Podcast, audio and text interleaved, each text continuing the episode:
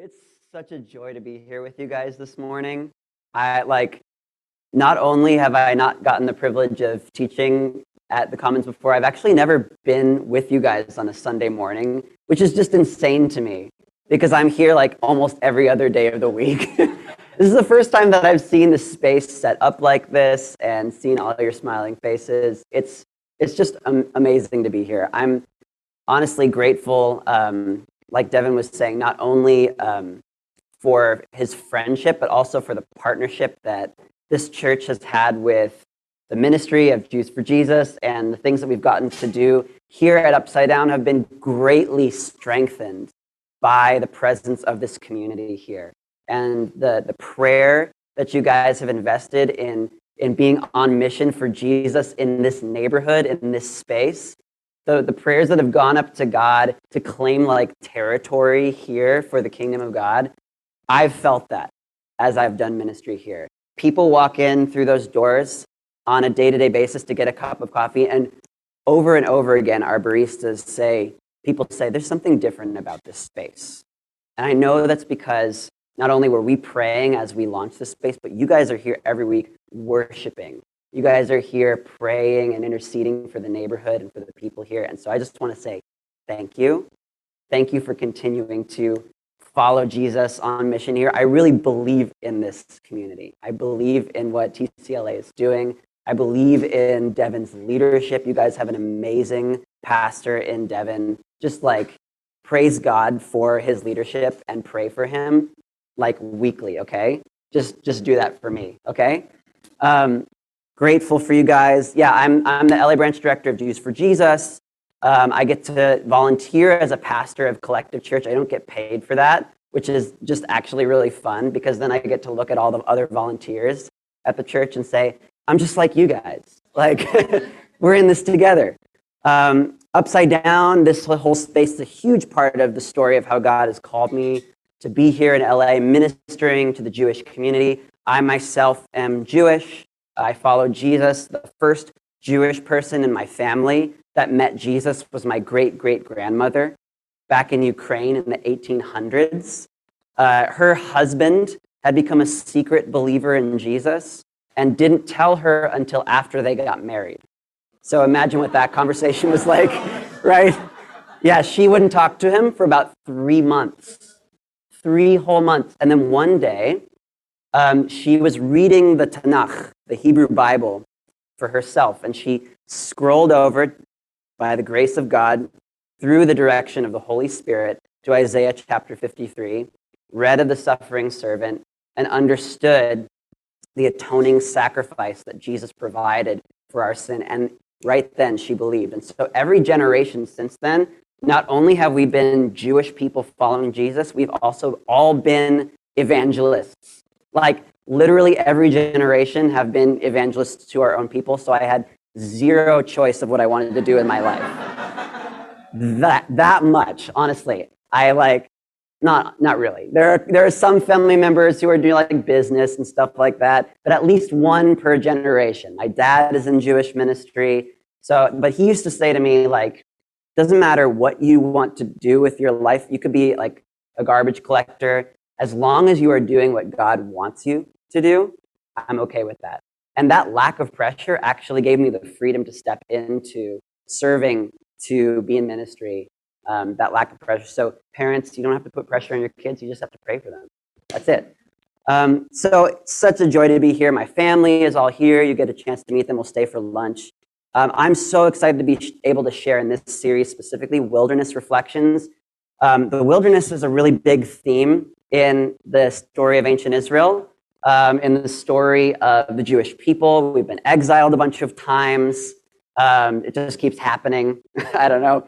Um, but being in the wilderness is a really good time to get perspective on the rest of life. And specifically this morning, we're going to look at the topic of prayer. Prayer is essential to make it through the wilderness because prayer is the way that God has invited us to build our relationship with Him over time. Disclaimer I am no expert on prayer, okay? I need to grow in prayer. I freely admit that this is something I need to grow in that I'm actively pursuing. Um, so I'll humbly share what I believe God has given to me to share with you this morning, but again, no expert. Happy to answer your questions though. We're going to go to the book of Luke, chapter 18, verses 1 through 8. This is one of the most fascinating stories um, or just little snippets on prayer in the entire Bible. And it's very clear. So we're going to read it together. And I know you guys typically um, do this. So we're going to stand if you're able as we read from the book of Luke. It's in your handout. And we'll pray together. And he, Jesus, told them a parable to the effect that they ought always to pray and not lose heart. He said, In a certain city, there was a judge who neither feared God nor respected man. And there was a widow in that city who kept coming to him and saying, Give me justice against my adversary. For a while, he refused.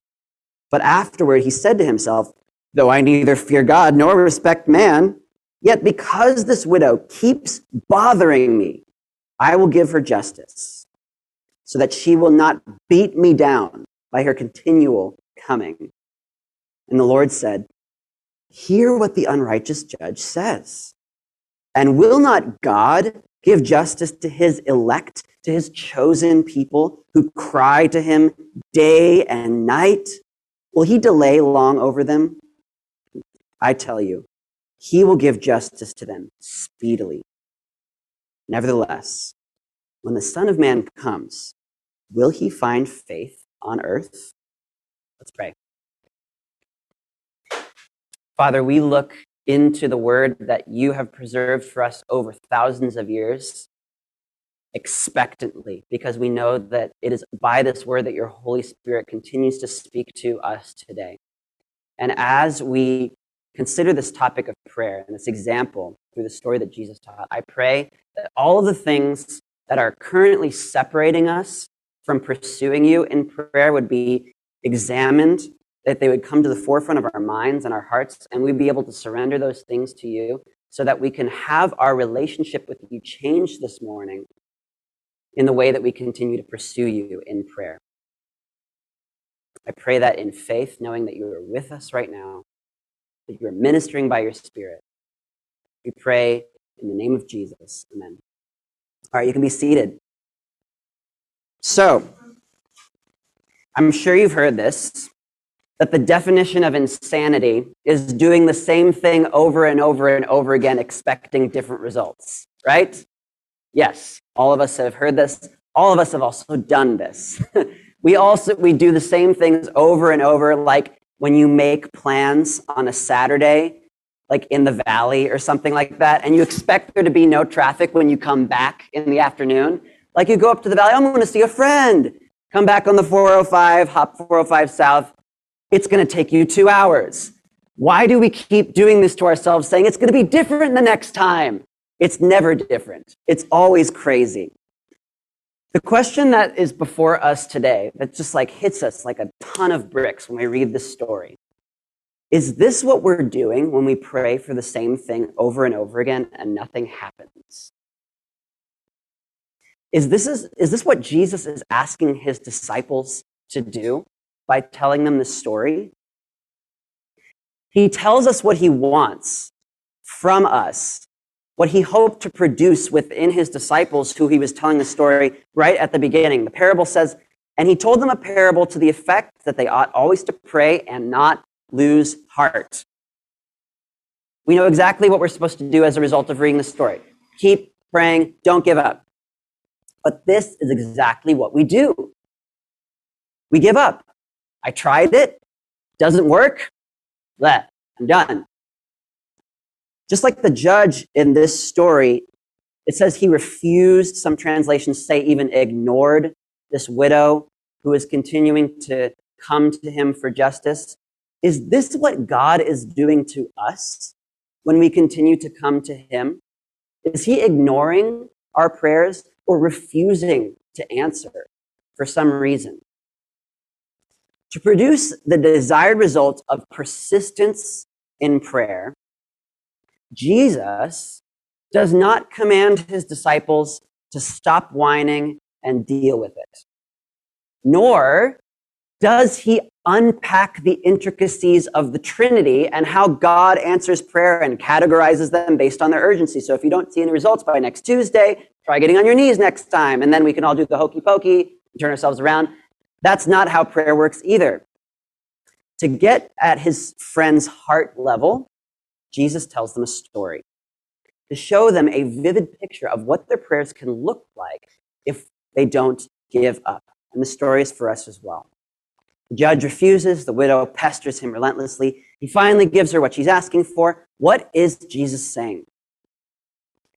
To pray in this way, to pray when it looks like nothing is happening, we have to understand a few central things that are going to guide the rest of our time together. We have to understand first what we're praying for, who we're praying to, who we are in the story, and also how to continue in prayer. So, first, what are we praying for? The widow is not praying for just anything. It's not saying that you keep asking God over and over again. If you ask Him enough times, He'll give you whatever you want, right? Like that annoying kid in the grocery store asking for more ho hos from his mom. Parents, yes? Uh, like every time we go to the grocery store, we used to put the kids like in the front part of the cart with the little clippy thing, which was great because then they couldn't go reaching for things. But as soon as they don't fit in that anymore, you have to like walk with them in the grocery store and they're just like, ooh, this, I want that. And no, nope, not getting that. And this is not what, this is exactly what we think praying to God is for when we bring him our desires and stuff like that. Please, oh, please, oh, please, right? That was me as a kid, by the way, like asking for more. Ho- I love ho-hos. Um, but verse 8, it tells us the point. What is the context for this parable being told?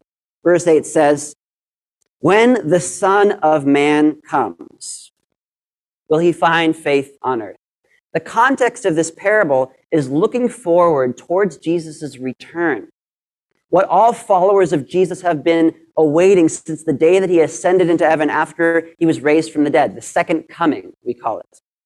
We believe that Jesus died for our sins, rose on the third day, ascended into heaven, is seated at the right hand of God the Father, and is coming back again. And so he's trying to teach them to not lose heart because there will be a delay in the Lord's return. Just before this parable in Luke chapter 17, he teaches them about what things will be like on earth just before he returns. And the conditions of what the world is going to look like before Jesus comes back again will not be that conducive to the kind of faith that Jesus is calling them to. It will be a sort of wilderness. Read with me, it's also in your handout, Luke chapter 17, verses 26 through 30. Jesus says, Just as it was in the days of Noah, so will it be in the days of the Son of Man.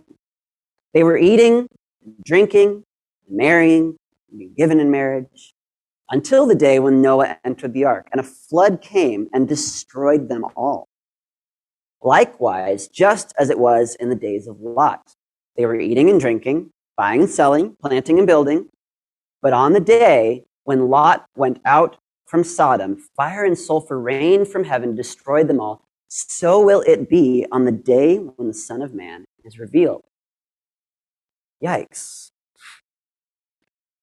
Some people think that the world will be in such an obvious state of crisis before Jesus comes back.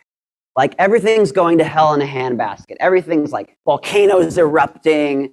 Things are just going crazy. But the Bible says it will actually be much less obvious. While God's people are waiting diligently for him to come back, things are actually not going to hell in a handbasket. People who are waiting for Jesus will look stupid while everyone else around them is having the time of their lives.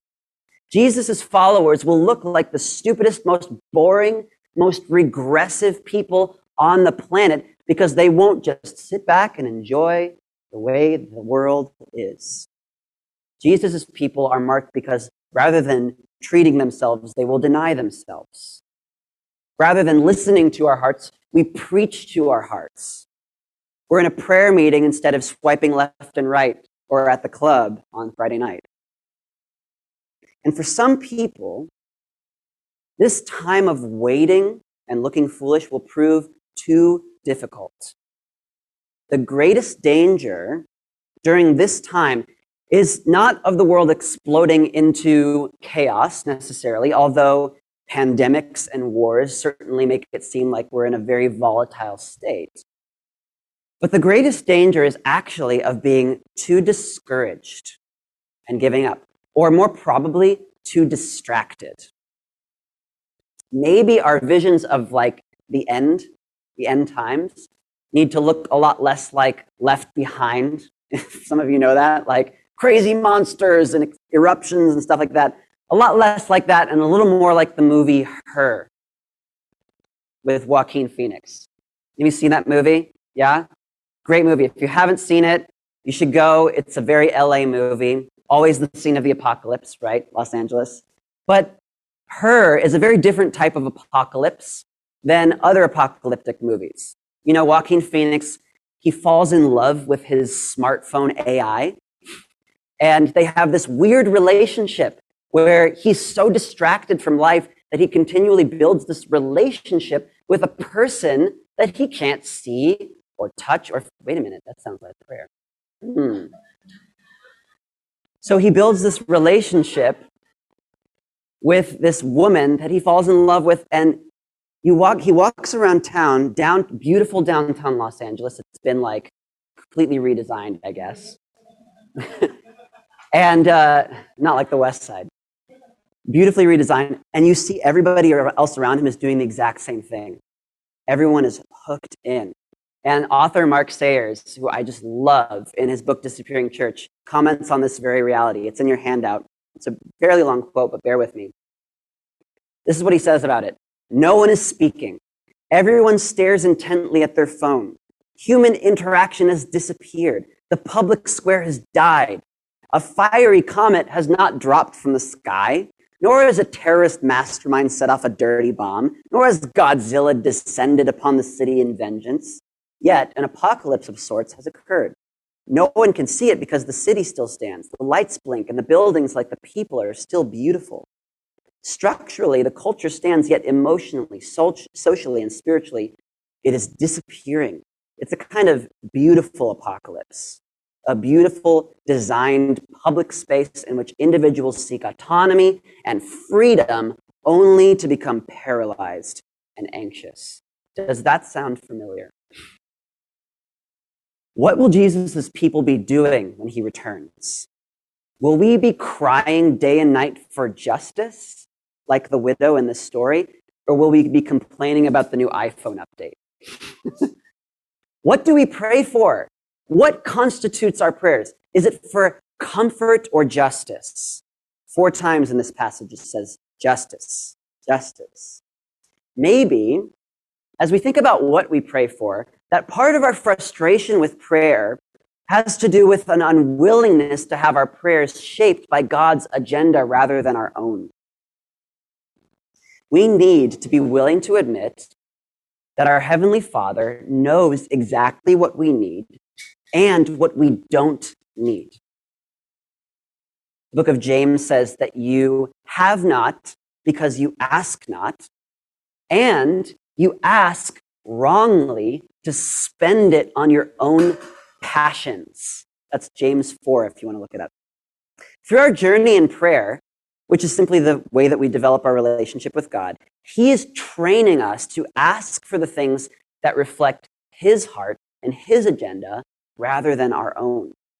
For some of us, prayer can be another way to control our circumstances. Praying for things are not necessarily bad, but that the goal of our prayers is not to grow or become more of who God wants us to be, but to be safe and comfortable. But God cannot and will not be controlled. His delay, listen to this, his delay to acquiesce to our desires is not a failure to answer. His delay to acquiesce to our desires and prayer is not a failure to answer. So, do we just not pray for anything because our motives are so twisted? Absolutely not. our prayers for our immediate desires and needs are also essential because they bring us close to God. Even if we don't understand the big picture and what is best for us in the long run, God wants us to draw near to Him so that our desires can be shaped by Him. Uh, the first time my uh, daughter asked me for an iPhone, she was seven years old. no shade on parents. If you want to get your uh, your kids an iphone be- before they turn you know 16 17 that's totally fine.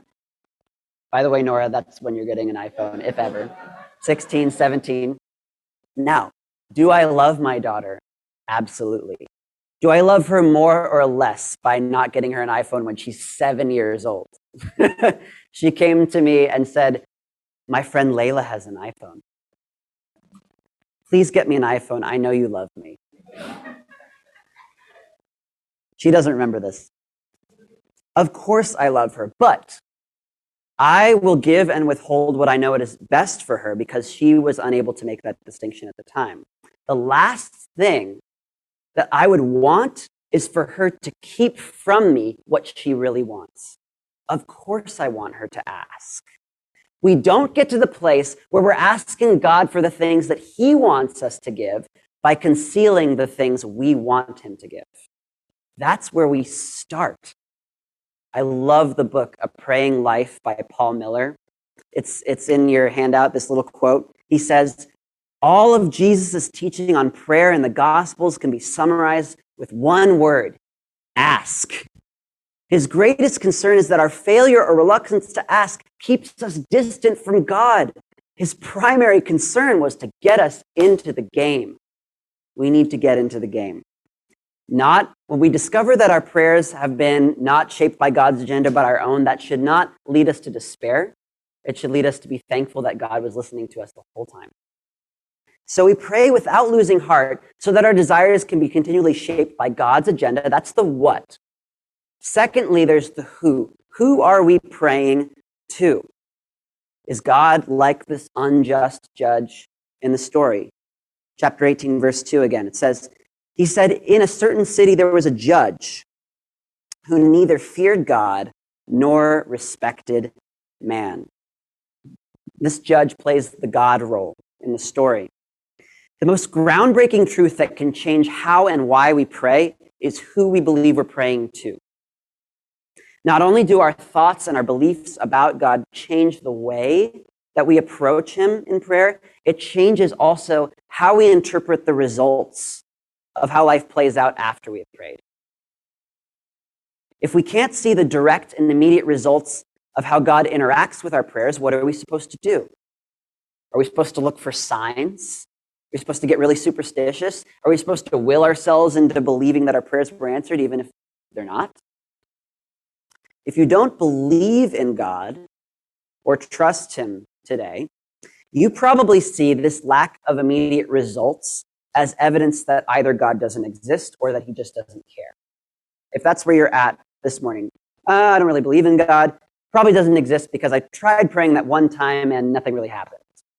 The break in the chain of cause and effect causes us to sometimes dismiss prayer as merely wishful thinking, right? But those who might believe prayer is nonsense have a bit of trouble with what that means. It means, if you don't believe in prayer, it means that we have nothing to do with the desires that we have that might lead us to yearn for something beyond what we ourselves are capable of doing. Right? What do you do when you want something that you know you are powerless to bring about yourselves? Maybe the healing of a relationship, to have a sense of purpose, to have freedom from this binding circumstance. What do you do? There's nothing you can do. The only alternative to prayer is that everything depends on us, or maybe luck. No, if, if you want something and you don't believe that prayer does anything, you actually have to do something to make it happen. And this is tremendous pressure, right? If prayer is fake, then we have no basis to believe that there's anyone or anything beyond ourselves working for our benefit. It all depends on us. But what if God does exist and can hear our prayers? What is this God like? What is his character? Is he good, but powerless to do anything about what we pray for? Oh, wish I could help. Hands are tied. Thanks for asking. or maybe he can do whatever he wants, but he just doesn't want to. Like the judge in this story. Most people, even Christians, believe some form of one of these errors on a regular basis. And we relate to God based on these equal but opposite errors. Theologically speaking, it's saying that God is either omnipotent or benevolent, right? He's either all powerful or all good. The story that Jesus tells presents a caricature of God that many of us are prone to believe. How does this affect our prayer life? We need to admit that our view of God has been constructed through a lot of disappointment.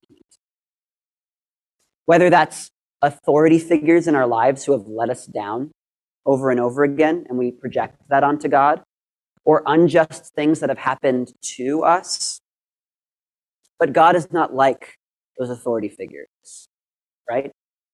God will always break promises that he never made to begin with.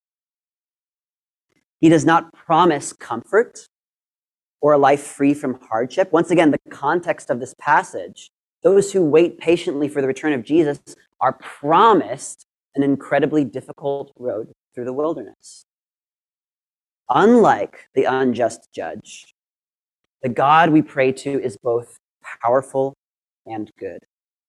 If he was only good but not powerful, we might as well pray to the person next to us because they have just as much control over the world. If he is all powerful but not good, we have no confidence that he would listen or care. But he is both good and powerful. Read again verses 6 and 7 with me. And the Lord said, Jesus said, Hear what the unrighteous judge says. And will not God give justice to his elect who cry to him day and night? Will he delay long over them? I tell you, he will give them justice speedily. The argument here is from the lesser to the greater. If this unjust judge finally gives this widow what she was looking for, how much more will God, who loves you, give you everything that you need? There's another argument from the lesser to the greater earlier in the, in the Gospel of Luke, chapter 11. This is not in your handout. Luke chapter 11, verse 11 says, What father among you, Jesus says, if his son asks for a fish, will instead give him a snake? Okay. If he asks for an egg, will he give him a scorpion? Hope not. If you then, who are evil, thanks Jesus, know how to give good gifts to your children, comes naturally. How much more will your heavenly Father give the Holy Spirit to those who ask him? He is not an unjust judge. He is our heavenly Father. So how do we relate to God as both Father and Judge? we need to understand who we are in the story. Verse 3.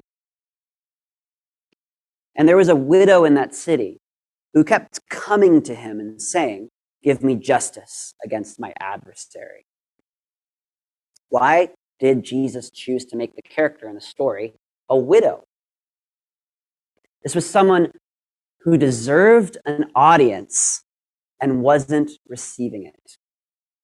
In the Torah, in the Law of Moses, the guidebook of ancient Israel, it stated that the responsibility of judges and rulers of the cities was to ensure that widows were cared for. The administration of justice in ancient Israel made sure that everyone who was widowed was adequately provided for.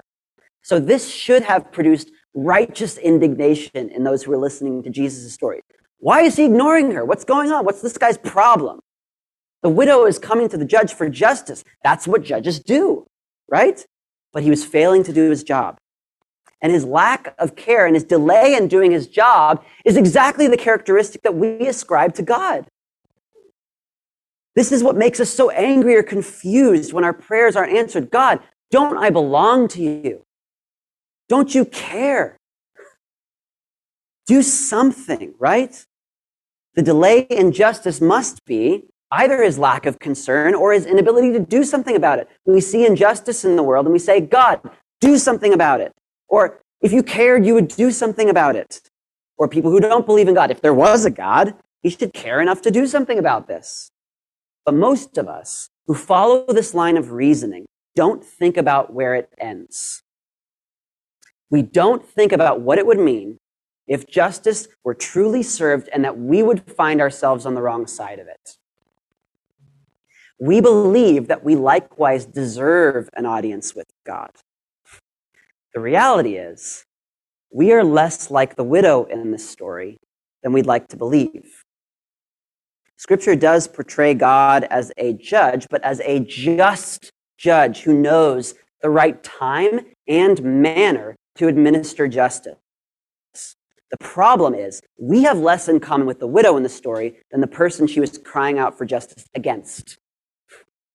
If we're honest with ourselves, this means that the time between God's people crying out for justice and when justice is served is not a lack of concern on God's part, it is patience. It is God's patience with us. He says, uh, Peter says in 2 Peter chapter 3, the Lord is not slow to fulfill his promise, as some count slowness, but is patient towards you, not wishing that any should perish, but that all should reach repentance. We need to see, come to grips with the fact that we have more in common with this adversary in the story and kind of with the unjust judge because of our sin. Our sin keeps us from God because it is cosmic rebellion against Him. A God who created and loves us, whose power sustains our lives at this very moment, who pays the oxygen bill for your existence. We do not deserve an audience with Him. He is showing us patience, giving us an opportunity to know and trust in Jesus. If you're here this morning and you haven't placed your trust in Jesus, God has been patient with you. Because Jesus experienced God's injustice, God's justice on our behalf, which was the greatest injustice in history. Jesus, the true righteous sufferer, he has asked exactly for what he wanted because he knew who he was praying to and who he was, and he still didn't get it. Those of you who remember the, the story of Jesus in the Garden of Gethsemane, just hours before he was going to go to the cross to pay the penalty for our sins, he prayed. The only one who ever deserved to have his prayer answered. And he said, Lord, if it's your will, let there be another way. Please take this cup from me. Maybe there's another way to accomplish this whole thing. Jesus prayed that. And he deserved to have his prayers answered but he gave up that right to ensure that we could always have an audience with our Heavenly Father. He prayed and asked God for some other way to accomplish the mission. But before we can pray, like the widow in the story, we have to look to Jesus' death where he experienced the verdict that we deserved.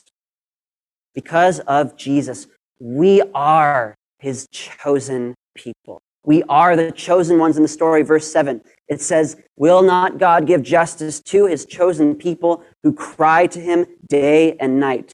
In Jesus, we see God's proof that he is in it with us and is not asking us to do anything that he didn't do himself. His prayers were not answered in the way that he asked, but he still asked. So finally, how can we have this enduring faith in spite of not having our prayers answered when we think they should be. Again, how do we, verse 1, pray and not lose heart? The obvious question is what about the things that we pray for that are so clearly good but are unanswered? And now circumstances have changed where it's impossible for that prayer to be answered. Maybe a loved one who has passed away that we have prayed for, a circumstance that can no longer be changed. What's the sense in being persistent like this widow when it appears that God's answer to our prayer is no? Maybe there's something that you have repeatedly prayed for in your life that there's been no clear answer about? More difficult still, a prayer that can no longer be answered in the way that you were asking. For me, as a child of divorce, it's been the reconciliation of my parents and my mother's salvation for over 10 years now. Over 10 years, I've been praying, Lord, please work in her heart. I grew up in a home where my mom loved Jesus, taught me about Jesus, but then just about 12 years ago, just walked away from him entirely. And I have not known what to do other than pray that God would change her heart because I certainly cannot. Her heart is hardened against him. How is it possible not to lose heart after that, after this much time? One thing that kept gnawing at me from the story why does the widow continually go back to the judge when she knows he has no interest in justice? Why? We understand now why we would have the motivation and the encouragement to keep going back to our Heavenly Father who loves us so much that He gave His Son for us. But why would the widow keep going back when she knows that the judge couldn't care less? It is because she is desperate. She is desperately dependent on the outcome she knows that the judge is the only one who can give her justice. It cannot be achieved by any other means. She has exhausted all other possibilities. So now she has this dogged determination. The language here doesn't refer to just the amount of times that she persisted in going to the judge, but also the manner in which she went. She cried out day and night. This is not irrational desperation. It is incredibly rational, incredibly realistic. The judge is the only one who can do anything about it. That's the way things go. It doesn't even say that she has faith that the judge will change his mind. It's clear that this is her last resort, her only possible means of justice, and she, she has this almost insane focus, right? Doing the same thing over and over again. She has nothing left to lose.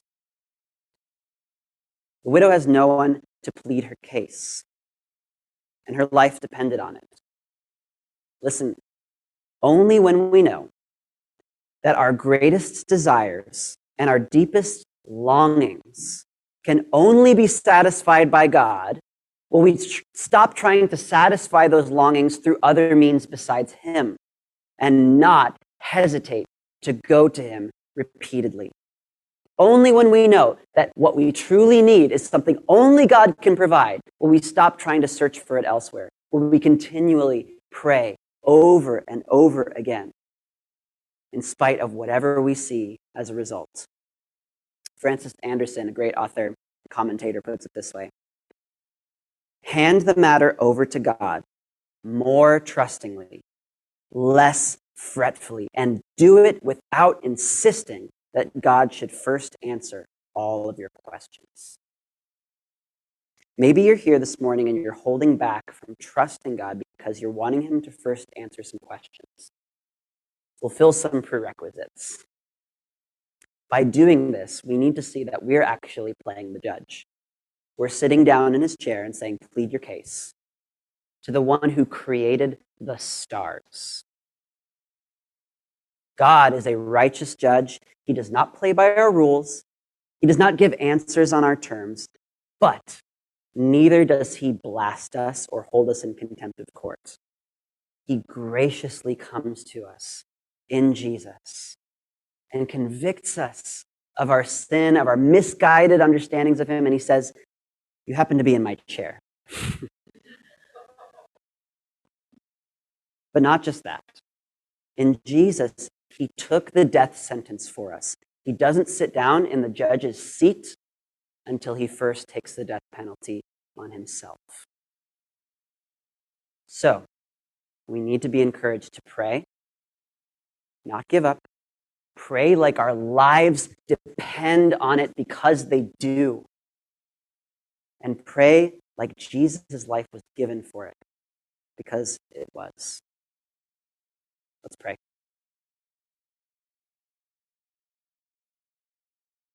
Lord, we are incredibly challenged by the story that you told. because we so often give up. We so often lose heart. It's really easy because we're time bound creatures.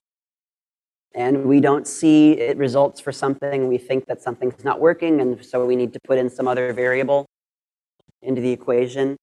But Lord, you are not an equation. You are our Heavenly Father, and you love us. Help us to see you that way, not as an unjust judge, but as a righteous judge, as our Heavenly Father. Let us not continually come to you, even for those of us this morning who have been praying for something continually and seen nothing happen. I pray for them right now that you would, by your Holy Spirit, come and speak to them and give them the encouragement they need to persist, to keep going, because you are not far, you are near to us, and you are good, and you are powerful. We claim that power this morning in the name of Jesus by the power of the Spirit that you are at work right now in this place. I pray for anybody who does not yet know you, that they would place their trust in Jesus today for the forgiveness of their sins. Thank you for your patience towards us. We love you and we pray all of this in Jesus' name. Amen.